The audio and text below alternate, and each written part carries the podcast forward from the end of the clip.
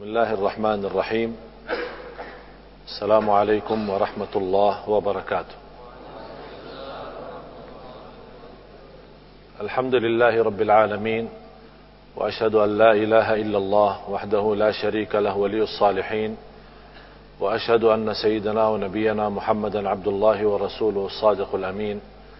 اللهم صل وسلم وبارك على سيدنا محمد وعلى آله وصحبه ومن تبعهم بإحسان إلى يوم الدين سبحانك لا علم لنا إلا ما علمتنا إنك أنت العليم الحكيم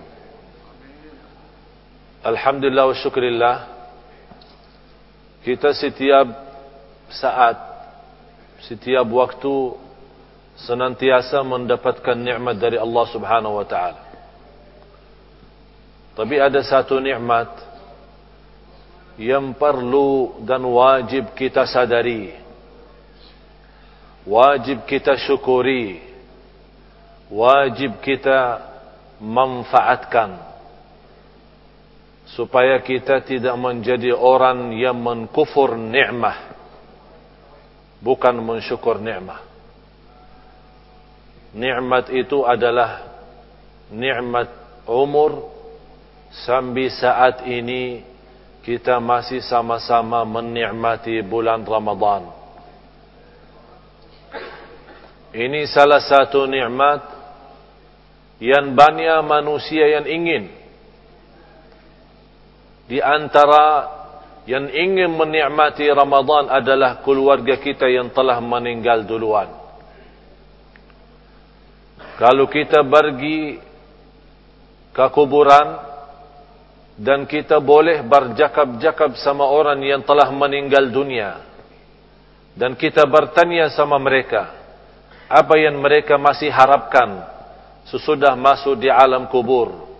Tidak ada di antara mereka yang ingin keluar dari kubur kembali ke dunia untuk menambah jabatan. Tidak ada di antara mereka yang minta keluar dari kubur kembali ke dunia untuk menambah kekayaan. Tidak ada di antara mereka yang ingin keluar dari kubur dan kembali ke dunia untuk menambah keturunan. Satu saja harapannya ingin kembali ke dunia untuk menambah amal salih yang salih minta nambah amal salih. Yang fasik dosa maksiat ingin kembali lagi ke dunia supaya bisa dan boleh buka halaman baru sama Allah dengan taubatan nasuha dan berjuang untuk mengisi amal-amal salihnya.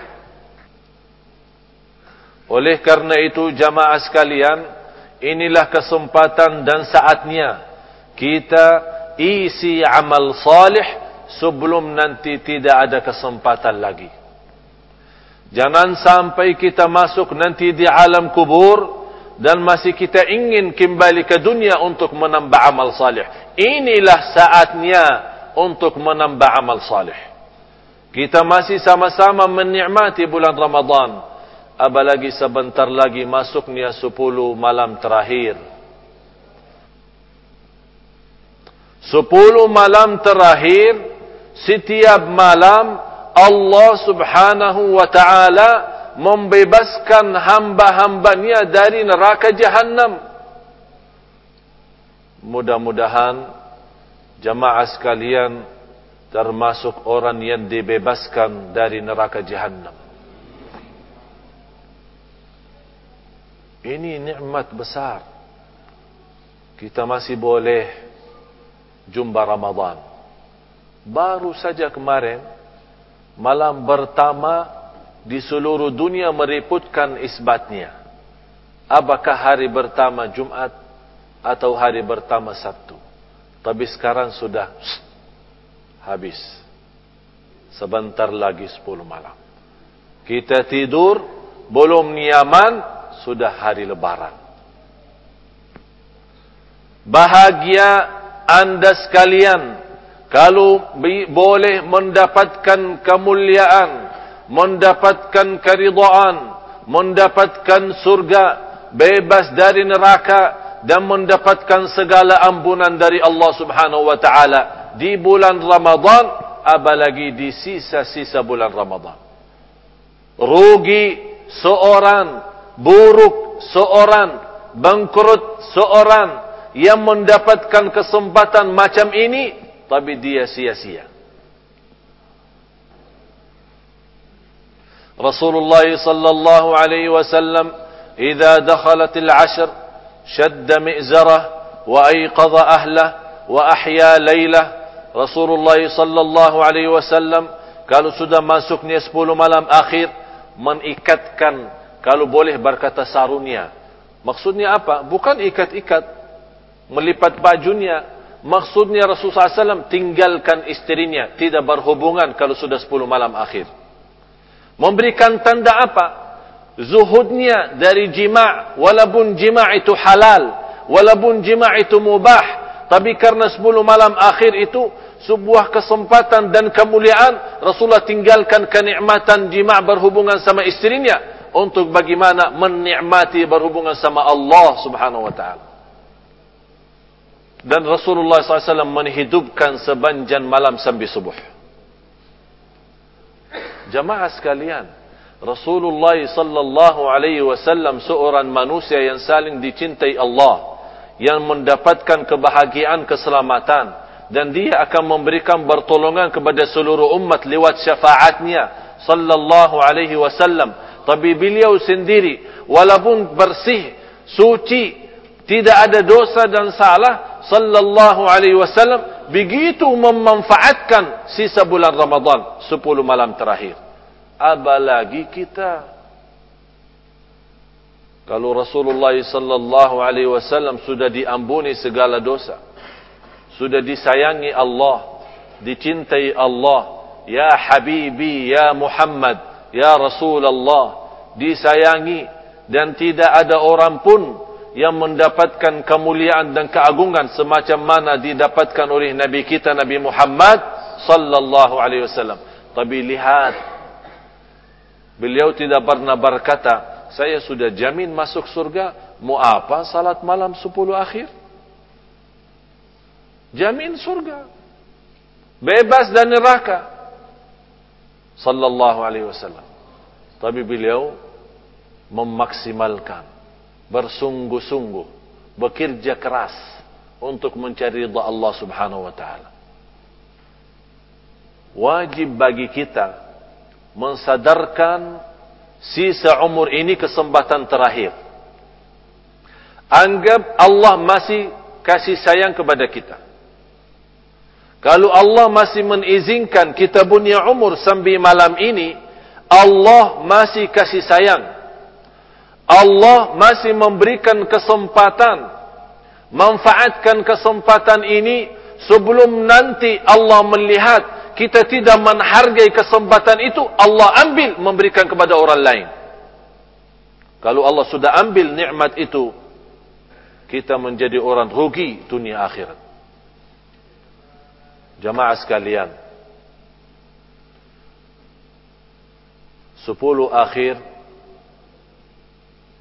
kesempatan bagi kita taubatan nasuha.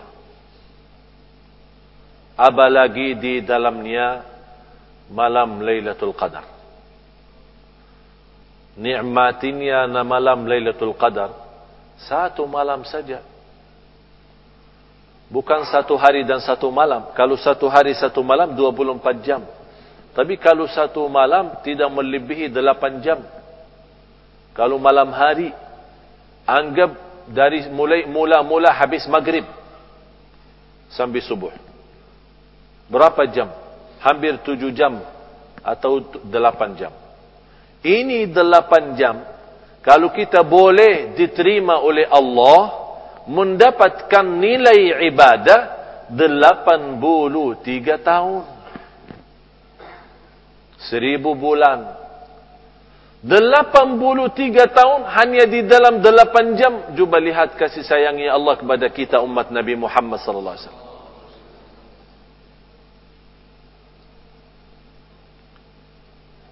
Menurut saya orang yang mendapatkan karunia macam ini.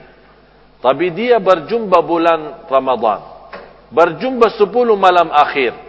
Berjumpa malam Lailatul Qadar. Tapi tidak mendapatkan nilai ibadah 83 tahun, orang itu miskin. Miskin dunia, miskin akhirat. Orang itu gila. Faham gila? Mas, macam ini kesempatan mas. Boleh dalam satu malam, kurang lebih 8 jam, mendapatkan ibadah 83 tahun datang hari kiamat menghadapi Allah. Buku amal kita menisi amal ibadah. Dan segala ibadah puasa haji puasa salat malam Quran zikir yang lain-lain. Semuanya selama 83 tahun. Padahal belum tentu umur kita boleh sampai 83 tahun. Padahal mungkin boleh meninggal dunia 50 tahun. Masa kesempatan mas macam itu dia tidak menggunakan. Kalau kesempatan dunia kalau kesempatan dunia, dia berkajar-kajaran, bekerja keras, berusaha.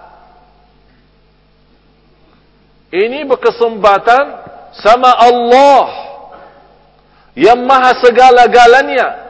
Allah yang maha raja. Allah yang maha kaya. Allah yang menghidupkan. Allah yang mematikan.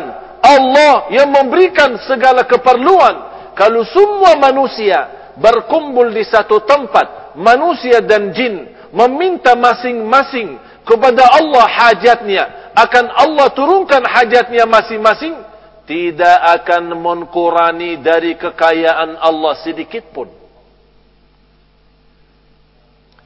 Terbayan air laut, luas ya. Kalau kita masukin satu jari di dalam air laut, Terus ambil lagi. Kira-kira berapa kurang air laut?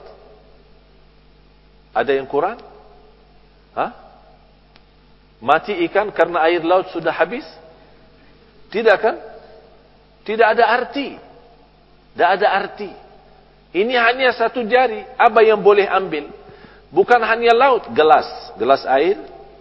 Kalau kita masukin dalam, terus ambil. Berapa kurang? Tidak ada. Apalagi air laut. Itulah kekayaan Allah. Kalau semua manusia dan jin minta hajat sama Allah. Allah berikan kepada mereka satu bersatu. Tidak akan mengurangi sedikit pun. Hanya sebatas jari masuk air laut. Kemudian ambil. Itulah kekuasaan. Itulah kekayaan Allah subhanahu wa ta'ala. Tapi saya heran manusia. Inilah Allah manggil kita Allah yang menawarkan, Allah yang mengundang, Allah jumbut, tapi kita tidak terima. Kalau manusia jumbut, kita terima. Allah jumbut, kita tidak terima. Seolah kita perlu sama manusia, bukan perlu sama Allah. Itulah sifatnya manusia sombong. Oleh karena itu Allah berfirman, Innahu kana zaluman jahula. Karena manusia membawa amanat, sungguh manusia amat zalim, amat bodoh. Kata siapa? Allah. Manusia sangat zalim dan sangat bodoh. Memang manusia sangat zalim terhadap dirinya. Dia tidak tahu mana yang terbaik dunia akhirat. Dan amat bodoh, dia tidak berusaha mencari ridha Allah apalagi dalam kesempatan macam ini. Ramadan dan 10 akhir Ramadan. Imam Syafi'i kalau masuk bulan Ramadan 60 kali khatam Al-Quran. Coba tunjukkan kepada saya siapa sekarang ikuti mazhab Syafi'i khatam 60 kali. Berat. Saya tidak minta anda yang ikuti mazhab Imam Syafi'i, saya tidak minta 60 kali khatam Al-Quran. Tapi usahakan khusus untuk 10 malam akhir paling tidak satu kali. Yang kedua, berbanyak salat malam. Ini malam pertama saya di sini. Saya mau bertanya. Salat tadi macam itu banjan atau sedang? Ha? Dah apa? Boleh beritahu. Kalau terlalu panjang, saya besok baca satu ayat, satu ayat saja. Kalau terlalu pendek, saya panjang lagi. Biar satu khataman Al-Quran, satu malam. InsyaAllah tidak ada yang salat malam. Sebagaimana ada satu kawan, dia menahan, memaksa jamaah ikut sebelas. Tidak boleh lebih daripada sebelas tarawih. Saya bercakap kenapa tidak boleh lebih dari sebelas? Dia jawab Rasulullah sallallahu alaihi wasallam di hadis Siti Aisyah kalau masuk Ramadan maupun di luar bulan Ramadan tidak pernah lebih daripada sebelas. Terus dia mau mau salat tarawih sebelas, tidak boleh dua puluh tiga. Kan kita dua puluh tiga kan?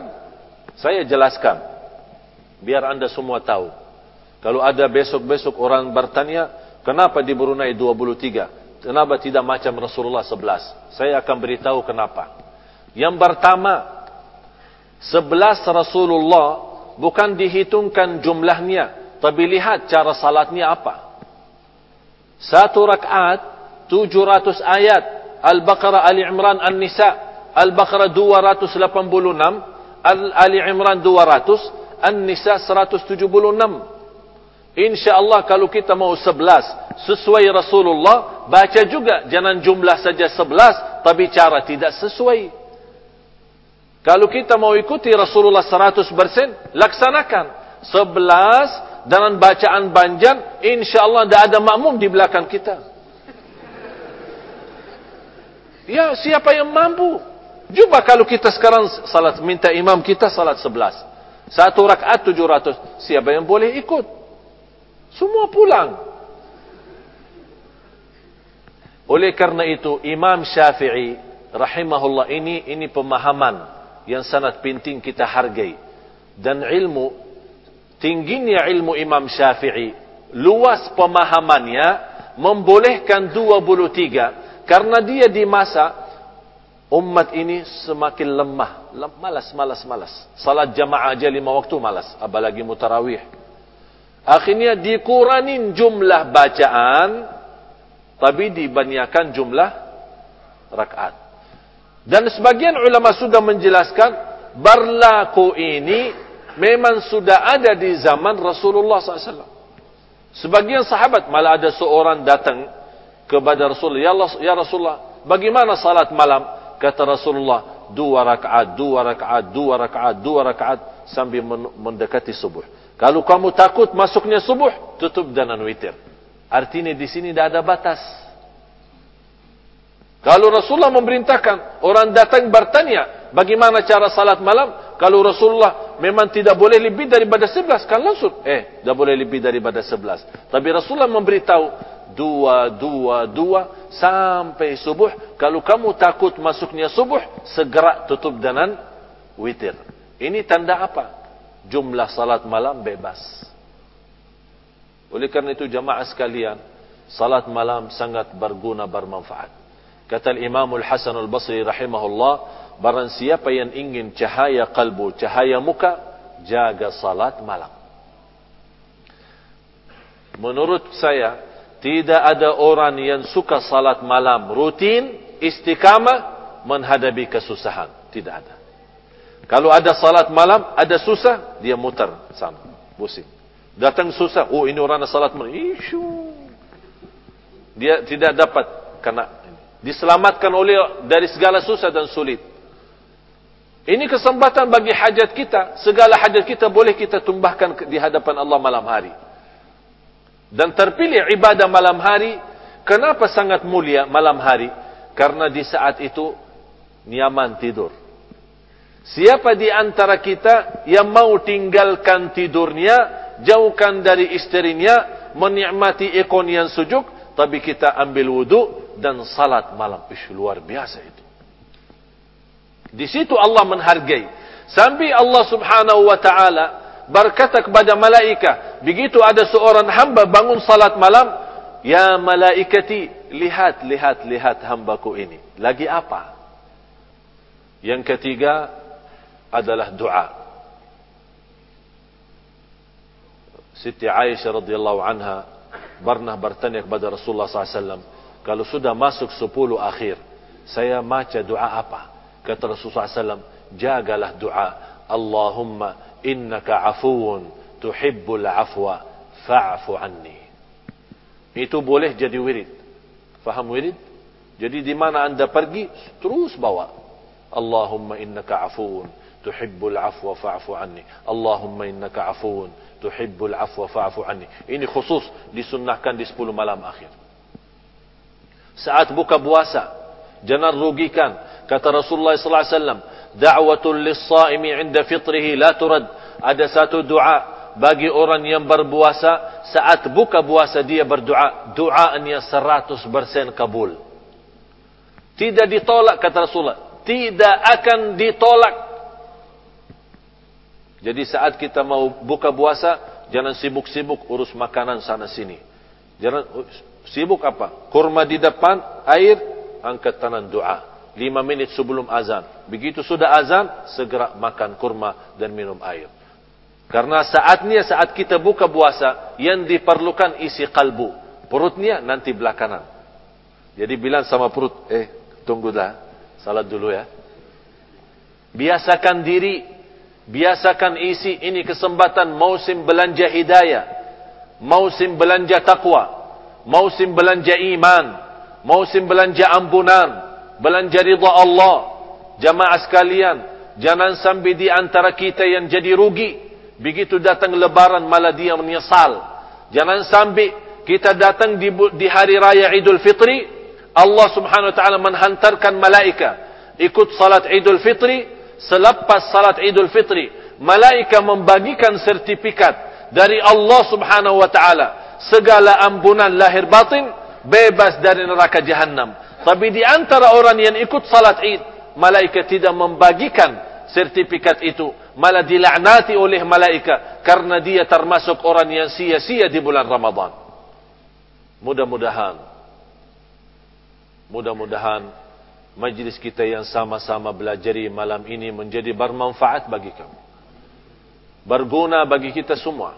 Semoga dikuatkan oleh Allah Subhanahu wa taala lahir dan batin supaya menamalkan apa yang baru sama-sama kita belajari.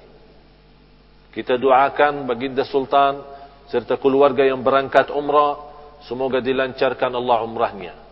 Diterima amal ibadahnya, diampuni segala dosanya, disihatkan badannya, dan insya Allah kembali kembali ke negara Brunei Darussalam dalam keadaan sihat wal afiat mendapatkan ridha Allah Subhanahu wa taala.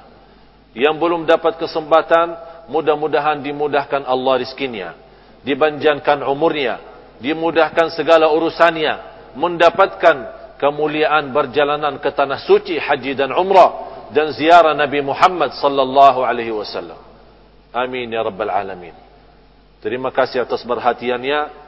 Kurang lebihnya mohon maaf. Semoga bermanfaat. Wabillahi taufiq wal hidayah. Wa sallallahu wa sallam wa barak.